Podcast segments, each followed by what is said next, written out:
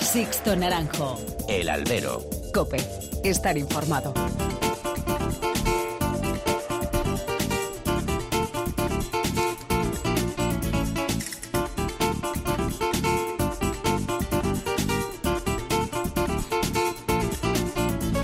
¿Qué tal? Muy buenas y bienvenidos a esta nueva emisión del Albero, a la cita con los toros que tenéis todas las semanas aquí en cope.es. Han recibido un cordial saludo de quien nos habla, de Sixto Naranjo, en nombre de todo el equipo que hace posible este programa.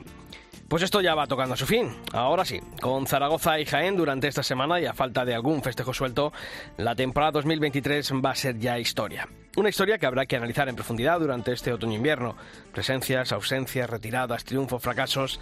La fiesta sigue viva pese a todo. Y sigue tan viva gracias a triunfos como el cosechado por el sevillano Borja Jiménez este pasado domingo en la Plaza de Toros de las Ventas. 3 orejas en el cierre de la Feria de Otoño ante la corrida de Victorino Martín. Ahí es nada. Pero un triunfo que no llega fruto del azar o de la suerte, no.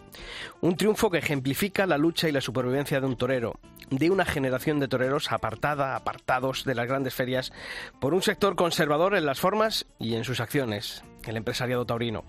Un empresariado viciado donde el que se mueve no sale en la foto ni se permite que nadie se interponga en esa foto. Borja Jiménez ya llevaba tiempo pidiendo a voces una oportunidad, su oportunidad, ecos de festejos sueltos, de alguna incursión en alguna plaza grande, pero faltaba esa explosión definitiva. Y este año ha sido posible. Primero por la oportunidad que supone para este tipo de toreros la Copa Chenel, tan vilipendiada por aquellos que no pueden meter la cuchara allí, como siempre les ha gustado.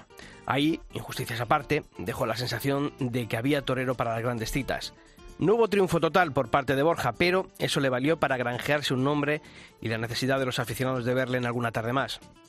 Las Ventas ha sido, sin lugar a dudas, la plaza donde se ha ido viendo el crecimiento del torero de Espartinas. Primero, en una tarde muy seria con la corrida de Robert Marllet en el Julio madrileño, donde dio una vuelta al ruedo. Pero lo mejor estaba por llegar. La Feria de Otoño y la corrida de Victorino. Y 3 orejas que le lanzan definitivamente para un 2024 que debe ser el del asalto a la cumbre.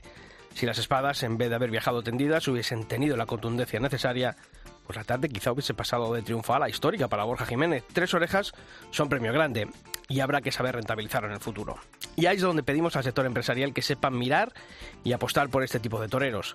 Que Fernando Adrián, con 2 puertas grandes este año en Madrid, y Borja, con la del pasado domingo, no sean calcos de lo que ha ocurrido esta temporada con los 2 triunfadores del pasado año en las ventas, Ángel Tellez y Francisco de Manuel, que un año después de esas puertas grandes, y pese a mantener a duras penas el crédito ganado por derecho, parecen juguetes rotos en manos de unos apoderados empresarios que a las primeras de cambio da la sensación de haberles dejado de lado.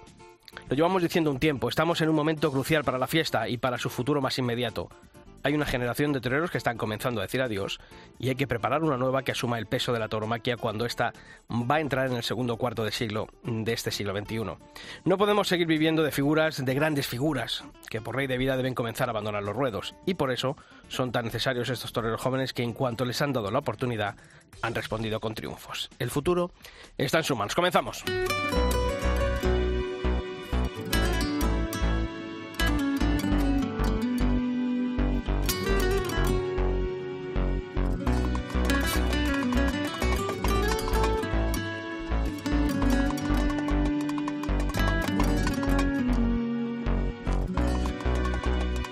Y como toda la semana ya está aquí a mi lado, don Pablo Rivas. ¿Qué tal, don Pablo? ¿Qué tal? Muy contento. Descansado, ¿no? Sí, descansado contento. Y contento, ¿no? Por todo lo que hemos visto, ¿no? En la Feria de Otoño, en la Feria de San Miguel.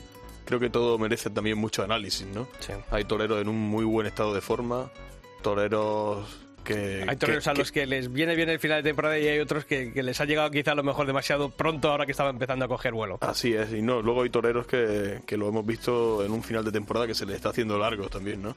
Por eso digo que merece mucho análisis, pero contentos, ¿no? Porque sobre todo estas 2 ferias, Otoño y San Miguel, han tenido mucho contenido, ¿no? Sí. Que creo que es lo importante. Y una como la de Valencia, donde han golpeado muy fuerte también los novilleros, ¿eh? Cierto. Vamos a dedicarle espacio aquí esta semana en el Albero. Bueno, pues como toda la semana ya sabéis que tenemos abiertos todos los canales de comunicación entre vosotros y esta redacción. Sabéis que podéis comunicaros con nosotros a través de los 2 mails que tenemos, albero@cope.es y toros@cope.es, y nos podéis encontrar en las redes sociales, en Facebook, si tecleáis facebook.com/alberocope, y en Twitter nuestro usuario, como siempre, @alberocope. Y precisamente en Twitter esta semana hemos preguntado en esa pregunta del albero qué torero ha abierto este año la puerta grande de las ventas de forma más contundente. Y parece que hay un claro, ¿no?, destacado y triunfador de esta encuesta. La puerta grande del domingo pasado, Borja Jiménez, con un 64,4% de los votos, es el torero que más rotundamente, más contundentemente ha abierto la puerta grande de las ventas. Después Sebastián Castella, con el 18,3% de los votos. Después Fernando Adrián, con el 13,5%. Y en último lugar, Emilio de Justo, con un 3,8% de, pues además, de esos votos. Agradecer vuestro seguimiento y vuestros votos, porque hemos superado los 3.000 votos. O sea, que es una encuesta que la verdad que ha tenido gran seguimiento, y por eso también creo que merece que Borja Jiménez tenga esa consideración por la cantidad de votos recibidos. Pero también hemos echado un vistazo a nuestras cuentas en Twitter. Pablo comentaba en ella que esta semana se trataba de una pregunta muy fácil. Concretamente, el mejor torero y más rotundo del año en Madrid ha sido el de Borja Jiménez, comentaba Pablo. La pena, dice, la espada que cayó defectuosa en los tres. Enrique Hernández, en nuestro muro de Facebook, decía sin dudar que Borja Jiménez, y Enrique Bonifaz, también en esta red social, además de Borja Jiménez, también añadía el nombre de Fernando Adrián. Como digo, muchos votos, muchos nombres propios, muchos comentarios, así que os seguiremos leyendo. Sixto Naranjo, El Albero, COPE, estar informado. Yo que soy un cabrón, ¿qué hice pa' merecerte? Unos me llaman ladrón y otros dicen que suerte. Pero yo creo que tuve que haber hecho algo bien en otra vida para que aparezcas en esta cuando la daba por perdida. Tú que fuiste el peor.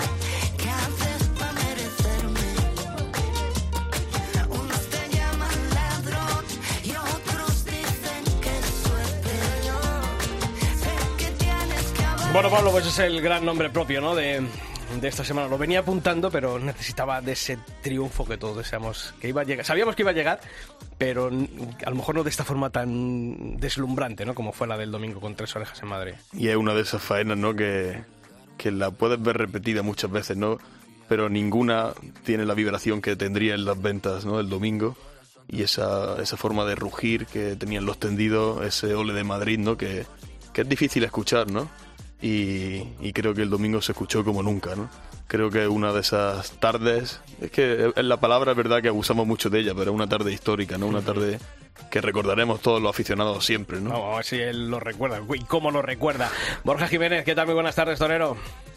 ¿Qué tal? Buenas tardes. Oye, dice Pablo que rugían los tendidos.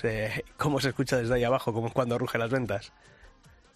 Sí, la verdad, fue una tarde muy emocionante, como sonaban los tendidos, como decís, y bueno, me siento un privilegiado por haber podido vivir una tarde así. Oye, 2 días después, imagino que no sé si te ha dado tiempo, porque seguramente que entre tantas entrevistas no sé si has parado 10 minutos a pensar lo conseguido en las ventas el domingo.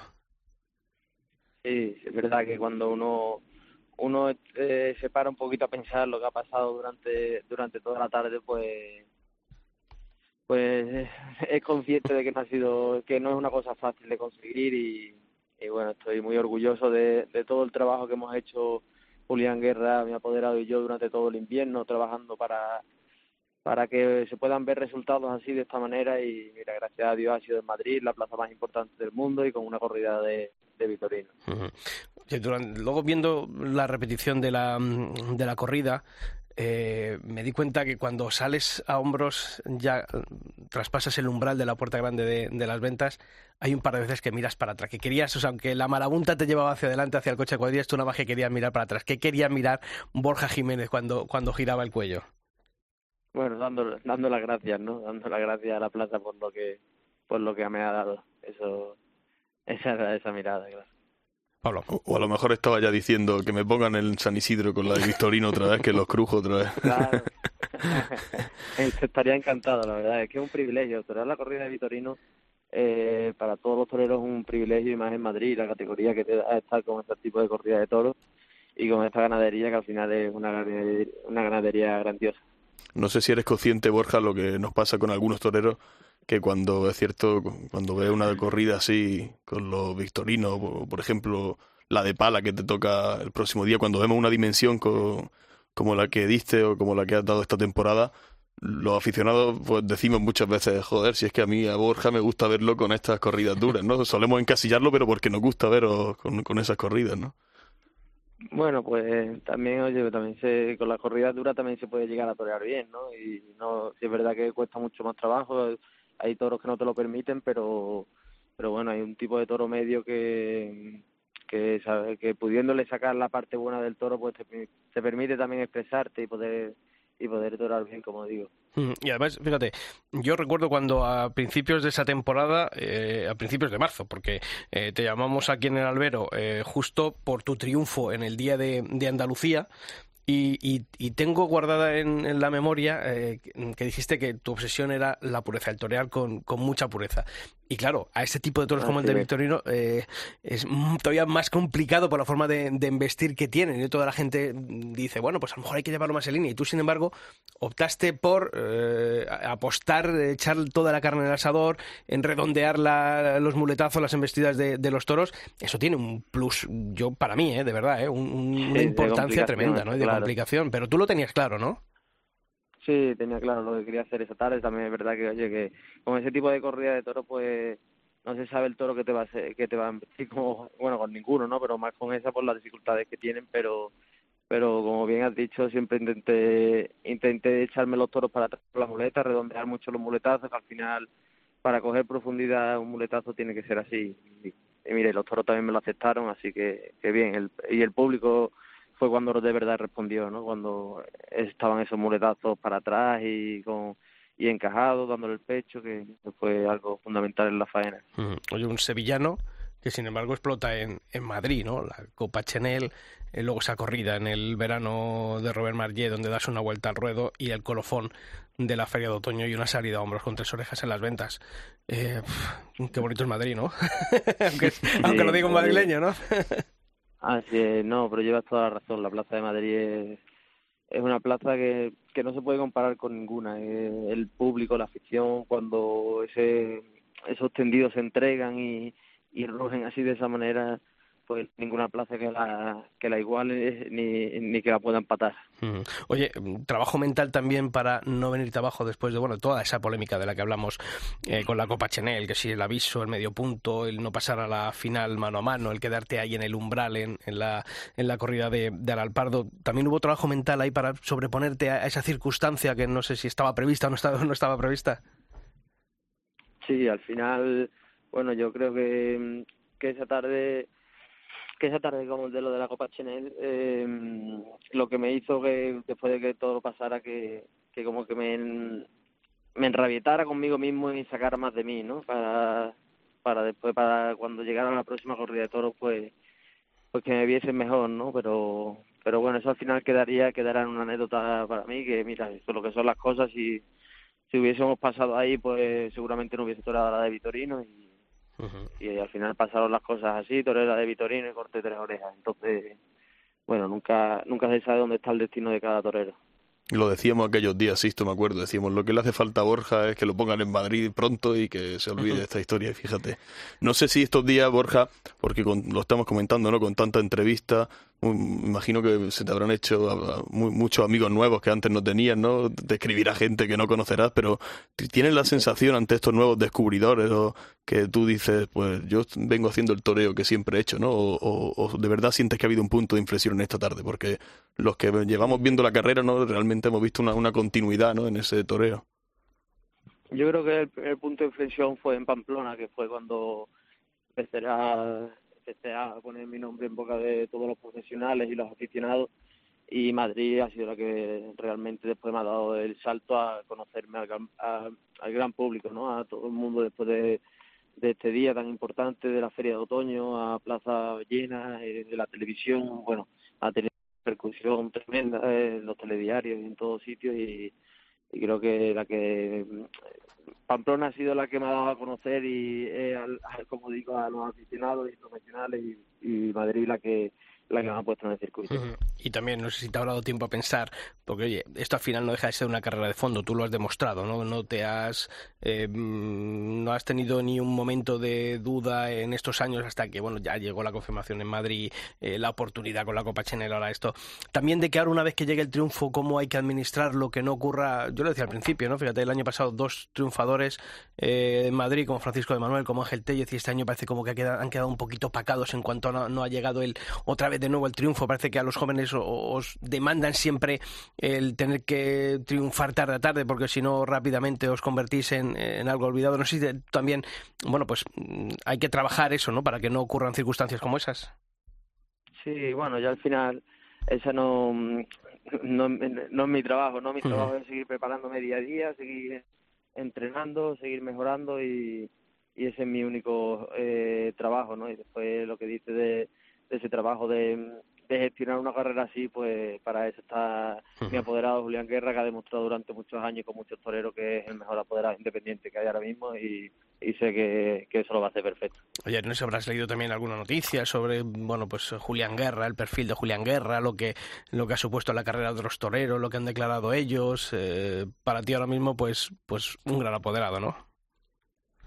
Yo creo que a mí me ha aportado, bueno, creo no, estoy convencido, a mí me ha aportado cosas en mi toreo, en mi, tanto personal como profesionalmente, que no me lo había aportado antes nadie durante todos estos años de carrera, ¿no? Y la evolución tan rápida que he cogido desde enero que estoy en Salamanca viviendo hasta ahora, pues ha sido tremendo, ¿no? La vuelta que le he dado, cómo le he dado la vuelta a mi carrera, a mi situación profesional, y eso, mucha parte de la culpa es de él.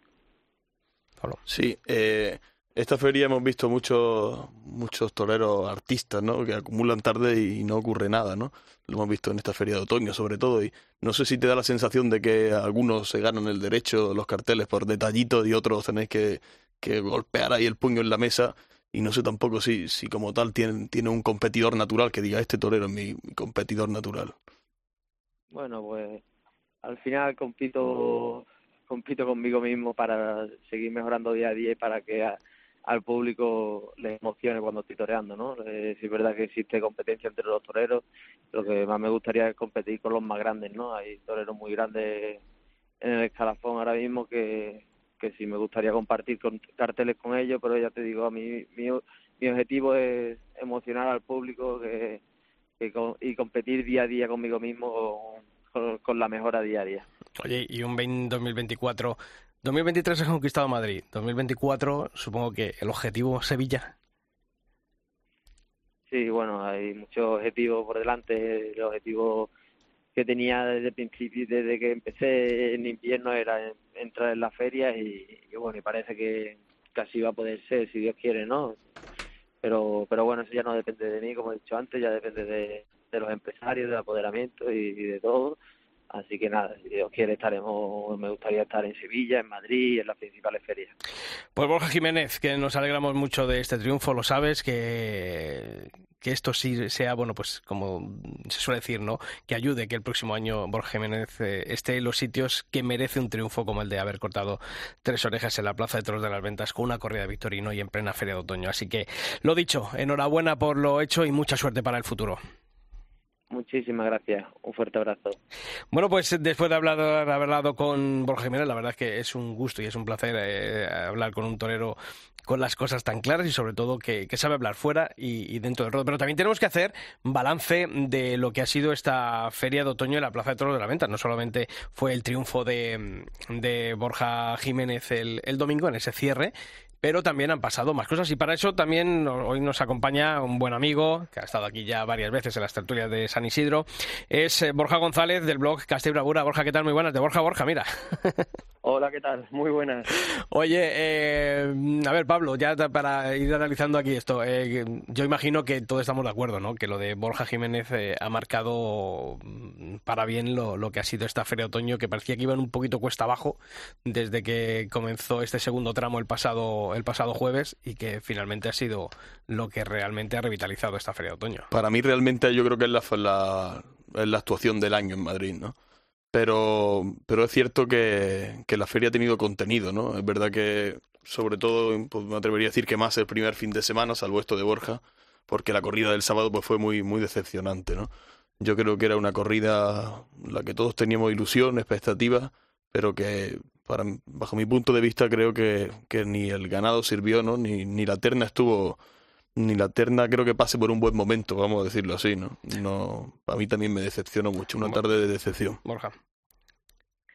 Sí, pues un poco lo que viene diciendo Pablo, una feria con mucho altibajo. El viernes, o sea, el jueves, perdón, tampoco funcionó la novillada de Fuente Ymbro. El sábado creo que fue muy decepcionante, tanto en presentación, la corrida, creo que todo se vino abajo en los primeros toros y fueron incapaces de remontar, pero creo que también hemos vivido dos tardes que hacía mucho que no se vivía en Madrid, tanto las dos faenas a los dos toros de Cortés por parte de Castella y Ureña, que creo que tuvieron una emoción tremenda, como la, para mí, perfecta tarde de, bueno, casi perfecta por la espada de Borja Jiménez. Fijaros, ¿no? Hubo en la plaza el viernes, ¿no? Momentos ahí de descontrol, que si había que devolver un toro manso. Yo me acordé del presidente que devolvió un toro opaco, ¿no? Opaco de las Ramblas, ¿no? Fue. Sí, y bueno, no, te digo el anterior, no el de este fin de semana. Sí.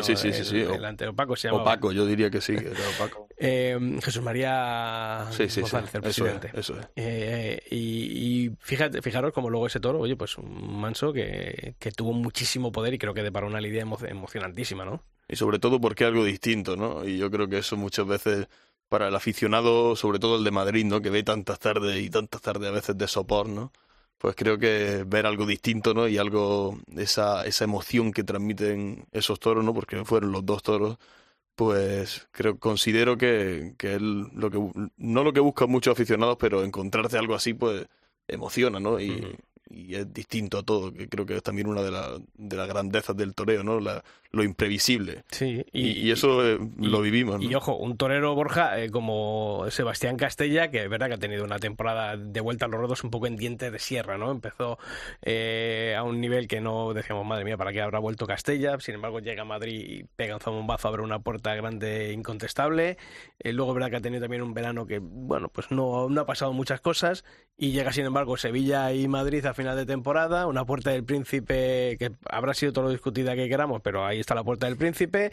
Llega a Madrid, cortó una oreja, y un gran reconocimiento por parte de la afición de Madrid, y creo que es un toro que sale también al alza, ¿no? de este último tramo de temporada. Sí, bueno, y no es novedad que Castella en Madrid parece que se transforma. Sí. Es como quien quiera ver a Castella tiene que verlo en Madrid, porque sin duda es su plaza. Y es cierto que a mí no me acabó de convencer con el primer toro, con ese toro castaño. Creo que estuvo un poco, no llegó a entrar en la faena, pero sin embargo, vamos, hablando además con aficionados de toda la vida de Madrid, cuentan que puede ser hasta la faena más importante de toda su carrera. Sí, y yo diría que de acuerdo, sí. Yo diría que la plaza no se enteró de esa faena. Yo vi mucha frialdad, pero es cierto, bajo mi punto de vista, yo creo que es de las mejores veces que lo he visto también. Y por lo menos lo complejo que fue todo. Es cierto que José Chacón hizo una lidia espectacular, que creo que marcó la diferencia ya con respecto al resto de subalternos, pues sin duda el número uno, pero supo creo que crear una faena para el toro y de menos a más siempre. Y con un registro totalmente distinto al que, por ejemplo, vimos en San Isidro, ¿no? Que pues eso por otra vía, ¿no? En San Isidro, y aquí pues eso, se fajó con el toro y vamos, para mí me hubiera gustado ver la reacción del público con una gran estocada, sí, porque yo creo que hubieran pedido la segunda sin lugar a dudas. Yo tenía dudas porque en la segunda, el día de la despedida del Juli en Sevilla, a mí esa tarde no me gustó nada Castella, lo vi muy muy perdido, pero yo diría que de las veces que lo he visto perdido, decir, que lo madre mía, ahí que un error. De estrategia, ¿no? Después de haber salido por la Puerta del Príncipe, cuando va a retirarse una gran figura, aparecer tú por allí, ¿no? Pero, administrar tu triunfo. Pero es cierto que lo de que Madrid lo transforma, yo creo que es cierto, ¿no? Y es que además se le ve, ¿no? Ese poco a poco, conforme avanzó esa faena, se va viendo como él pues se va cabreando, ¿no? Podemos decir. Y es verdad que a mí me gustó más el comienzo de faena, ¿no? Que como la acabó, pero se ve esa garra, ¿no? De torero macho. Yo no quiero olvidarme tampoco... Dime, Borja, perdona. No, decía también el gesto que tuvo de diciendo perdón a los tendidos cuando falló con la espada, que también... sabía que se le había ido un triunfo muy gordo. Yo quería decir, apuntaros también el nombre de Guillermo García Pulido, que ha echado una temporada de las ventas el novillero toledano. Extraordinaria. Creo que la actuación del otro día también dejó unas ganas de volver a verle el próximo año y sobre todo hasta mejor tratado, ¿no? Porque fijaros que fue un novillero que cortó una oreja en la Feria de la Comunidad, que hubo sustituciones en San Isidro, no estuvo... bueno, incluso venía de ser el triunfador del circuito de novillas de la Comunidad de Madrid y en vez de haber tenido un puesto en San Isidro, pues le dejaron relegado ahí a esa novillada de la miniferia. Después volvió en verano, volvió a puntuar, el otro día estuvo a un nivel tremendo y creo que es uno de los nombres a tener muy en cuenta de cara al año que viene este Guillermo García Pulido, ¿eh?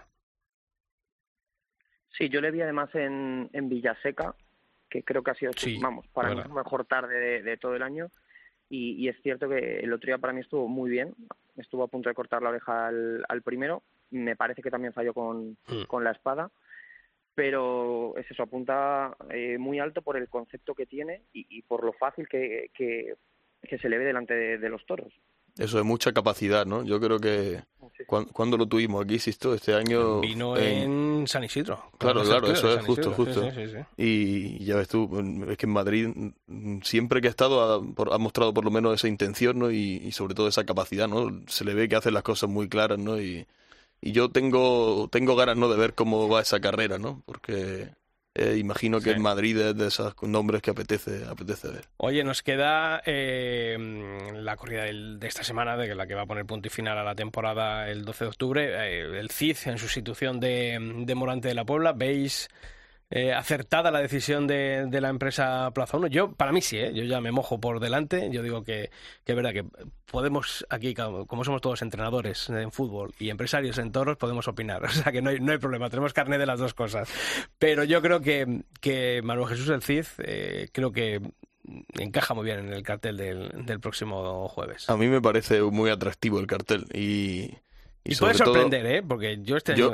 Yo en Albacete, que lo vi con la de la quinta, a mí me sorprendió, pero muchísimo. Yo le vi en el Espinar con dos toracos, uno de Adolfo y otro de Pedraza de Yeltes, y también estuvo extraordinario. A mí lo que me da es interés, yo tengo muchas ganas de verlo, y creo que eso responde, ¿no?, a todas las preguntas de ¿debería estar en el cartel? ¿No? Pues si para mí tiene interés, pues que a mí no me estorba para nada. Uh-huh. Y además creo que es un gran atractivo, ¿no?, para la afición de Madrid, que siempre ha sido muy del Cid.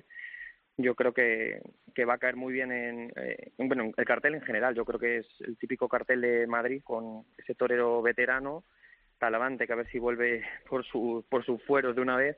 Y bueno, la inclusión de Fonseca, que estoy seguro que va a dar todo el jueves. Bueno, pues lo veremos. Y no me quiero olvidar tampoco de la final del Camino hacia las Ventas, que el año pasado vimos un extraordinario ambiente en esa novillada final con los más jóvenes y que este año creo que también hay nivel y va a merecer la pena ir a la Plaza de Toros de las Ventas tanto el miércoles como el jueves. En Borja González, que te seguimos leyendo en Casa y Bravura y que, como siempre, agradecido de que hayas estado una vez más aquí en El Albero hablando de toros con nosotros, ¿vale? A vosotros y a ver si vemos un buen final de temporada en Madrid. Eso esperamos. Un fuerte abrazo. Un abrazo. Sixto Naranjo. El Albero. COPE. Estar informado.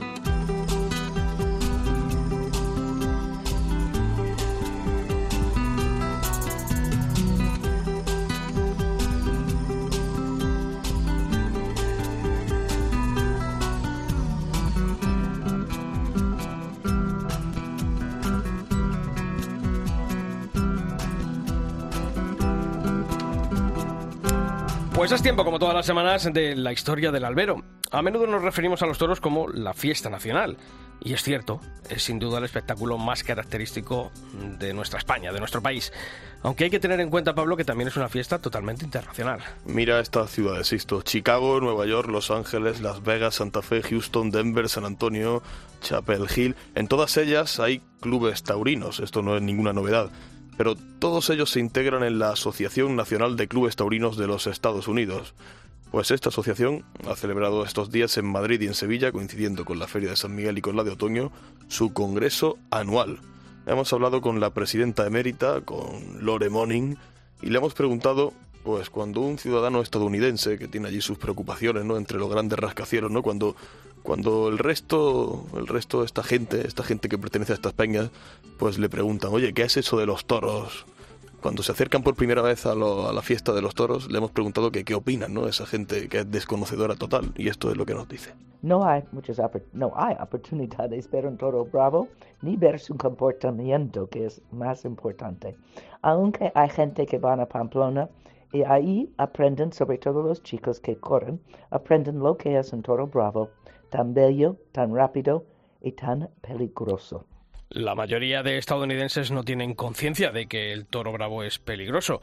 Lo vemos muchas veces en los encierros de San Fermín, y es que creen que el toro es un animal inofensivo. Han visto leones que atacan y matan otros animales, hasta seres humanos, pero la gente nunca han visto un bovino atacando para matar. Desde esta Asociación Nacional de Clubes Taurinos de Estados Unidos pretenden y mantienen viva la llama de la tauromaquia. Se reúnen para ver las corridas por televisión, celebran un pregón, distintos coloquios, y además en Houston la peña taurina El Sabino ha comprado distintas parcelas, también en México, no solo allí en Houston, y han creado una ganadería.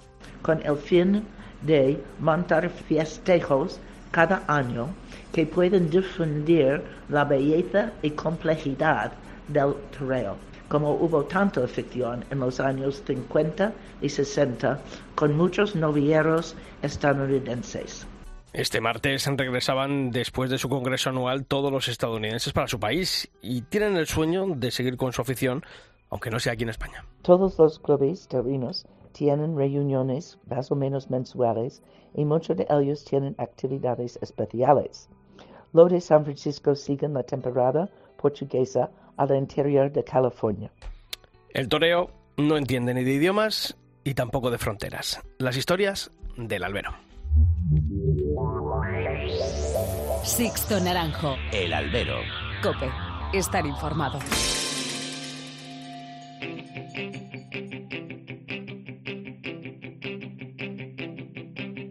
Mientras me aguanten los huesos, yo quiero seguir cantando. Quiero estar cerca de ti, lo más lejos a tu lado. Tu mirada es un balcón, tú te asomas, yo te canto. He pintado mi corazón con el rojo de tus labios. Sé que no puedo dormir porque siempre estoy soñando. En invierno con el sol, con las nubes en verano, la luna era una farola. Pues nos vamos a Valencia, porque allí durante estos días ha tenido lugar la miniferia de la Comunidad Valenciana, y como sé que a nuestro compañero Salva Ferrer le gusta mucho el rock, pues le he puesto a Fito. Salva, ¿qué tal? Muy buenas tardes. Un detallazo, Sixto, buenas tardes, ¿qué tal? Bien, ¿tú qué tal? Bien. La verdad es que hemos disfrutado el fin de semana, Sixto, porque nos ha hecho un tiempazo extraordinario, estupendo, porque la baja de Morante, que era sensible, no ha sido tal en la taquilla, y la corrida del domingo, la corrida mixta, tuvo buena entrada, y sobre todo, Sixto, porque al final lo que nos alimenta el alma es lo artístico, es lo taurino, y es ver a tres toreros, a Talavante, a Nek Romero, y ayer a Alejandro Peñaranda, pues cuajar una tarde sensacional, que podría haber sido un pleno de cuatro orejas, pero más allá de las cuatro orejas está la dimensión de un novillero que se ha ganado por derecho estar en las Fallas en el mejor cartel de la feria. Sí, yo creo que la dimensión que dio, yo lo hablaba ayer mientras veíamos la novillada por televisión y bueno, un grupo con varios amigos muy aficionados, y yo decía, es que la tarde, aunque ha cortado tres orejas, pero para mí había sido de cuatro por la dimensión que dio, la forma de torear que tuvo, la forma de estar ante dos novillos que por la bravura que demostraron, la clase que tuvieron, no tampoco era fácil estar delante de ellos, y la forma, ¿no? Las formas de Alejandro Peñaranda. Totalmente, Sixto. Ya no es la templanza, el oficio, la técnica, la resiedumbre, también la expresividad, la cabeza, la frescura, cómo resolvió los problemas, cómo cuajó a los dos novillos, cómo se fue a Portagayola en el primero, cómo estuvo de bien con la capa, y después con la muleta dejó pasajes tanto del toreo en redondo como del toreo al natural realmente sobresalientes. A mí, que a un novillero verlo con la muleta alante, que quiera gobernar la embestida, que la vacíe, que la suelte, que la ligue, que toree con los vuelos, me parece algo fuera casi de lo común. Y te diré más, y que además recete dos soberbias estocadas, sí, y que se vamos, a matar. Eso era un cañón, claro, eso fue un cañón, y es fundamental. Un cañón, pues mira, Salva, vamos a saludar precisamente del novillero que estamos hablando. Alejandro Peñaranda, torero, ¿qué tal? Muy buenas. ¿Qué tal? Muy buenas. Bueno, lo primero, enhorabuena. Bueno, muchas gracias. Oye, hay que preguntarte porque creo que sales ahora mismo de ver al doctor Masegosa porque en la estocada al primer novillo hubo ahí un puntacito, una cornada interna. Sí, bueno, voy ahora. ¿O vas ahora? Voy ahora a entrar a verlo, ahora aquí un ratito. Uh-huh. Voy a entrar a ver que me mire y que vea bien que no es nada grave y ya está. ¿Te ha molestado en estas últimas horas ese puntacito? Sí, la verdad que me duele bastante, pero bueno, creo que no es nada más allá de un puntazo y ya está. Bueno, reconócenos, con tres orejas en Valencia, una puerta grande y una actuación como la de ayer, duele menos, ¿no? Mucho menos, claro que sí, joder. Si hubiese sido una tarde a lo mejor de menos suerte, pues dices, joder, pues sí que duele, pero al final uno no entre, imagino que entre las enhorabuena, bueno, pues todo tu entorno, ¿lo has disfrutado en estas horas después del triunfo? Sí, la verdad que he podido disfrutar mucho, ¿no? Porque me ha escrito un montón de gente y ver el cariño, ¿no?, de esa puerta grande de Valencia, de tanta gente, y la verdad que me impactó. Y la verdad que muy contento de haber podido conseguirlo y de haber abierto esa puerta grande que tantas ganas tenía. Mm. Salva, ahí tienes a Alejandro también. Bueno, pues felicitarlo y lo que te he dicho antes, ¿no, Sixto? Que tú también habrás leído en la crónica. A mí se me ocurrió poner ya en la crónica que Alejandro Peñaranda tendrá que estar con Samuel Navalón, con Nek Romero, en la mejor novillada de las Fallas, y eso es al final el mejor balance, ¿no?, que puede hacer un novillero, que venga, que debute y que se gane con todos los derechos del mundo torear en las Fallas y abrir la temporada en una plaza que es fundamental, que es decisiva, porque estará la televisión, porque es la primera feria de primera, porque marca un poco las estrategias de la temporada y sobre todo porque va a tener dos novillos en los que ratificar lo que ayer demostró, evidenció en Valencia. ¿Has pensado ya en esas Fallas, como dice Salva, Alejandro? Bueno, pues ojalá y poder estar en Fallas, porque la verdad que después de pisar por primera vez como novillero complicado de Valencia, estoy deseando volver. O sea que para mí, vamos, sería un privilegio. Tengo muchas ganas de volver. Ya tenía ganas de pisar Valencia, no pudo ser en el Algemesí Bueno, porque me cogió un Arnedo y hace un año no pudo ser, este año no han querido contar conmigo, pero fue en Valencia y bueno, pues deseando que volver a Valencia y poder ratificar lo que pasó ayer. Pablo. Yo, sí, viendo la tarde de ayer, yo diría que una de las claves de tu tauromaquia es, por encima de todo, no sé si estás conmigo, el temple, ¿no? El intentar templar esa embestida. No sé si es lo que realmente te obsesiona, ¿no?, de cara también al futuro, ¿no? Creo que es una vía difícil de explorar, ¿no?, el temple. Sí, bueno, si es algo que creo que en Albacete nos han inculcado desde siempre, es el temple, ¿no? Gracias al maestro Damaso y bueno, Caballero, y creo que muchos toreros más, la base de su tauromaquia ha sido el temple, y es algo que nos inculcan, que bueno, que creo que lo trabajamos mucho, y el querer ligar los toros y saber darles tiempo, llevar los mucosos a la muleta y templarlos al fin y al cabo, que creo que es lo que llega arriba. Mm. Alejandro, me acuerdo que en la presentación de carteles del Molar, donde estuvimos con nuestro buen amigo Ángel Moreno, decías durante la presentación de lo importante, ¿no?, que también era el torear en estas localidades que apuestan por las novilladas para llegar, bueno, pues en un buen momento a cuando llegasen las oportunidades en las grandes plazas, y has sido fiel a lo que dijiste, ¿no? O sea, triunfar en eso o ir rodándote en esas plazas, en ese tipo de festejos, de ferias de novilladas, y sobre todo este final, ¿no?, tanto en las ventas en la feria en las novilladas nocturnas de las que saliste triunfador, como después en la feria de otoño y ahora en Valencia. Creo que estos festejos han llegado en el momento justo que Alejandro Peñaranda comentaba al principio de temporada.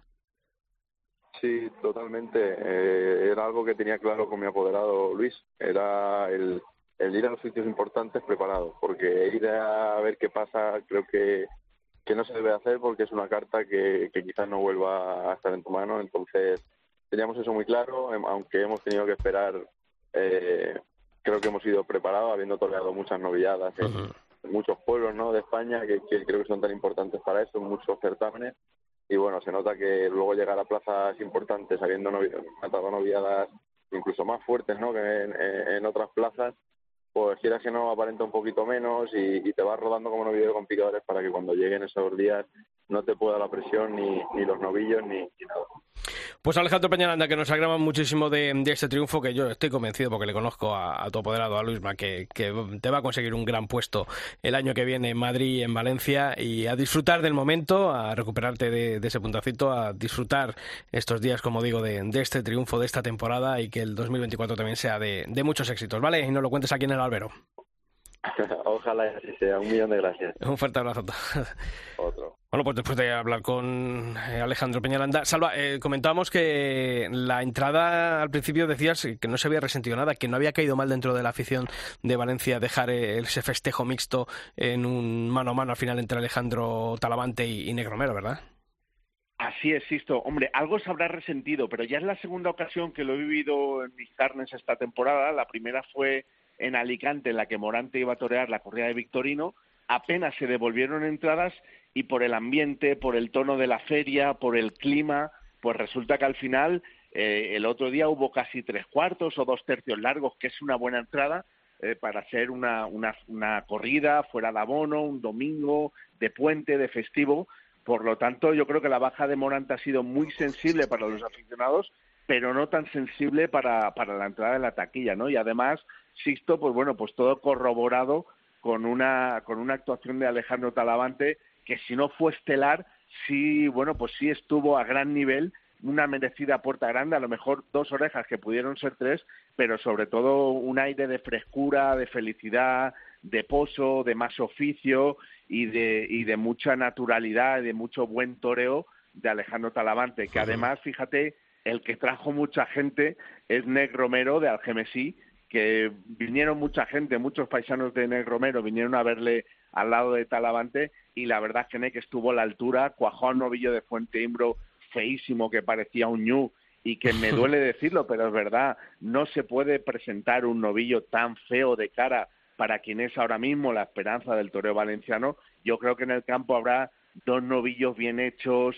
con su morrillo bajos, perfectos de churas, para ponérselo fácil a Nek. Otra cosa es que después ese novillo de bajo de churas, en vista o no, pero por lo menos las hechuras hay que asegurarlas un poco, ¿no? Y el último novillo fue realmente un toro, 535 kilos de Fuente Ymbro, sí. Un toro feo, manso, áspero, que además pesó más que algunos de los toros que mató Talavante, con lo cual se ha descuidado un poquito el elemento toro en la comparecencia última de Nek, que evidentemente estará en las Fallas. Sí, pero yo creo que más allá de eso, yo creo que también, ¿no?, la dimensión que demostró Nek, porque no solamente lo que ha sido en esta feria de la comunidad, sino yo creo que un poco también la evolución que ha ido teniendo allí en Valencia, una de las más firmes promesas, ¿no?, del escalafón y de esa cantera valenciana.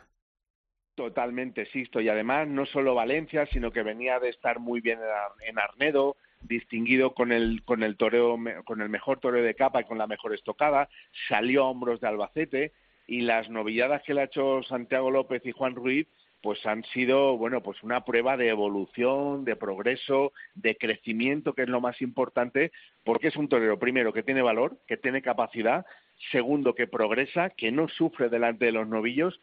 Y yo la lectura más óptima que hago, Sixto, de la comparecencia de Nek el pasado domingo, es que al toro bueno lo cuaja y lo torea, y con el toro malo se arrima y bueno y deja en evidencia toda la ambición y toda la capacidad ante el novillo malo, con lo cual lo tiene todo, ¿no? Ojalá tenga suerte. Es verdad que la espada la tiene que mejorar, pero ojalá, ¿no?, todos los novilleros pues tengan esta sensación de crecimiento, porque al final es a lo que se aferran los artistas, ¿no?, al crecimiento personal y sobre todo, bueno, pues al futuro. Y yo creo que Nek tiene ahora mismo un futuro por delante muy halagüeño, y además tiene, te lo digo porque lo siento, tiene a Valencia volcada porque cree en él, Pero claro, también es verdad que no puede haber pasos en falso. Esto del toreo es así de duro. Oye, Talavante se ha echado el final de temporada a sus espaldas, ¿no? En Valencia dice que para adelante la baja de Morante, que se queda él con 4 toros. En Zaragoza va a coger también sustituciones. Una sustitución más otra que queda en mano a mano. La verdad que mientras a otros toreros les ha pesado el final de temporada, parece que Alejandro está acabándolo en un nivel mejor al que comenzó. Totalmente, Sixto. Yo creo que le honra, ¿no? Porque a las figuras del toreo siempre tenemos que exigirles eso, ¿no? El compromiso, empezar en Fallas, acabar en octubre. Eso lo han hecho las figuras del toreo de toda la vida. Y yo creo que lo de Alejandro en Valencia fue además una decisión de compromiso. Porque fíjate, Juli despedido ya de los ruedos, Rocarrey en América, Morante que corta la temporada obviamente, Manzanares deshojando la margarita. Y entonces, claro, y además Castella toreaba en Ellín, quiero decir que había muy pocas opciones, las había seguro, Paco Ureña posiblemente, pero bueno, yo creo que fue una manera de dar la cara, de comprometerse, y yo creo que es un año atípico en Talavante, porque ha toreado en Fallas, ha toreado en julio y ha toreado en octubre 4 toros, 8 toros en un año.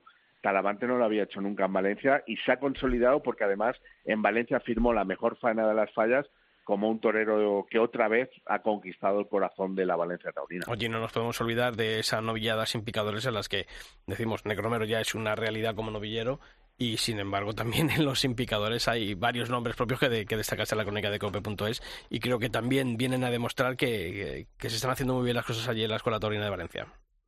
Sí, y además Joaquín Caro, Pedro Luis, que es un novillero peruano que va a debutar en caballo con caballos en Hacho. Me encantó Pedro Luis, la forma de torear con la capa. Simón Andreu, que estuvo sensacional, que debió salir por la puerta grande. ¿Cuántas veces, no?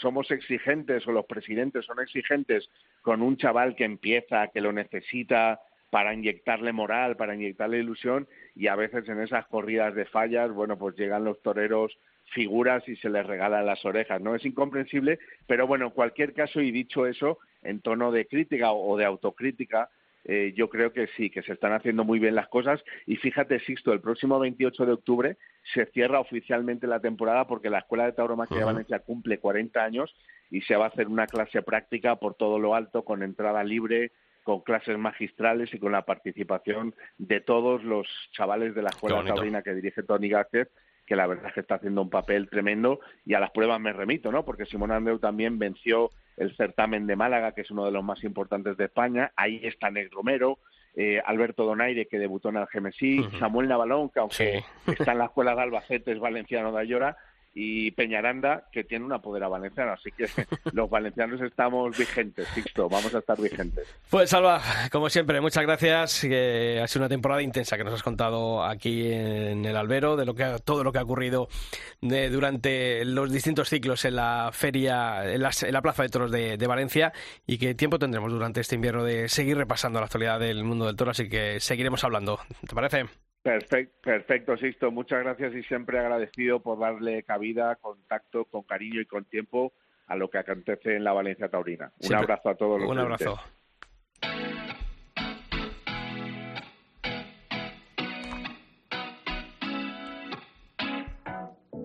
Tú no entiendes lo que pasa en mi mente si me estás mirando. Tú lo sientes, pero yo siento más si te vas acercando y tú me lo quieres ver. Bueno, don Pablo. Bueno, muy bien. Hay ganas de ver esa corrida de la Hispanidad. Y a ver Zaragoza también, que comienza hoy ese ciclo, ¿no? Y hoy, este martes, cuando estamos grabando el podcast de esta semana, ya ha habido líos en los corrales. Después de esa corrida concurso, que según leímos, pues había sido un poquito de saldo, parece que también están las cosas complicadas. Lo cierto es que se ha quedado una feria un poco descafeinada, ¿no? Bastante. Con las ausencias que se arrastran, ¿no? Y yo creo que... Y si empezamos así ya con Corrales, con problemas, con 4 toros... Lo que sí que parece hoy es que va a responder el público, ¿no? He leído que había por lo menos buenas entradas. Vamos a ver si esa feria le vamos dando en otro año más protagonismo, ¿no? Porque en las últimas temporadas, me atrevería a decir que las últimas 2, 3... se están quedando muy descafeinadas, ¿no? Sí. Los toreros no quieren llegar ya hasta esta fecha, ¿no? Y mójate, Cid Talavante o Isaac Fonseca. Yo no voy a decir nada, pero el otro día dije que iba a ser Borja Jiménez el triunfador y no voy a decir nada. Y yo creo que yo tengo que apostar por el Cid. Y es por el que tengo ilusión. Somos muy del Cid. Sí, la verdad que sí. Tengo ilusión en verlo, ¿no? Y Y ojalá que podamos ver esa versión del Cid, ¿no? Que lo que en vista sea la corrida de Cubillo, porque no ha sido una buena temporada del Hierro Gaditano. Bueno, a ver si se puede desquitar en la Plaza de Toros de las Ventas este día 12. Bueno, pues que nos vemos por las ventas, ¿no? Mañana tenemos también la novillada, iremos por allí. Hombre, claro. Y bueno, ya cerrar esto, ¿no? Como se pueda, ¿no? Lo vamos a echar de menos. Yo seguiría un poco, pero bueno. Pero la temporada acaba y el Albero continúa. O sea, hombre, eso no te preocupes. Parece que estás aquí despidiendo en plan de Juli, queriendo que te corten la coleta. Oye, y la Feria de San Lucas de Jaén.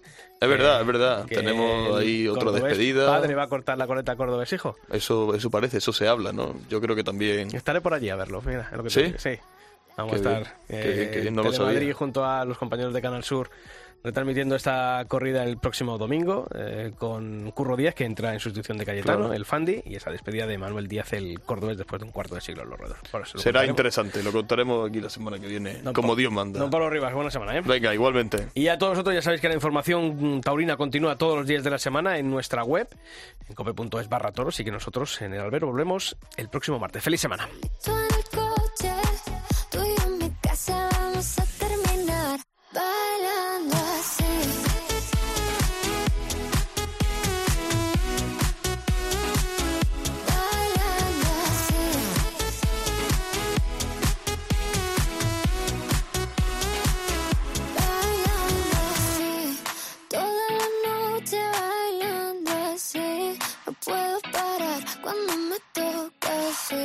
Solito en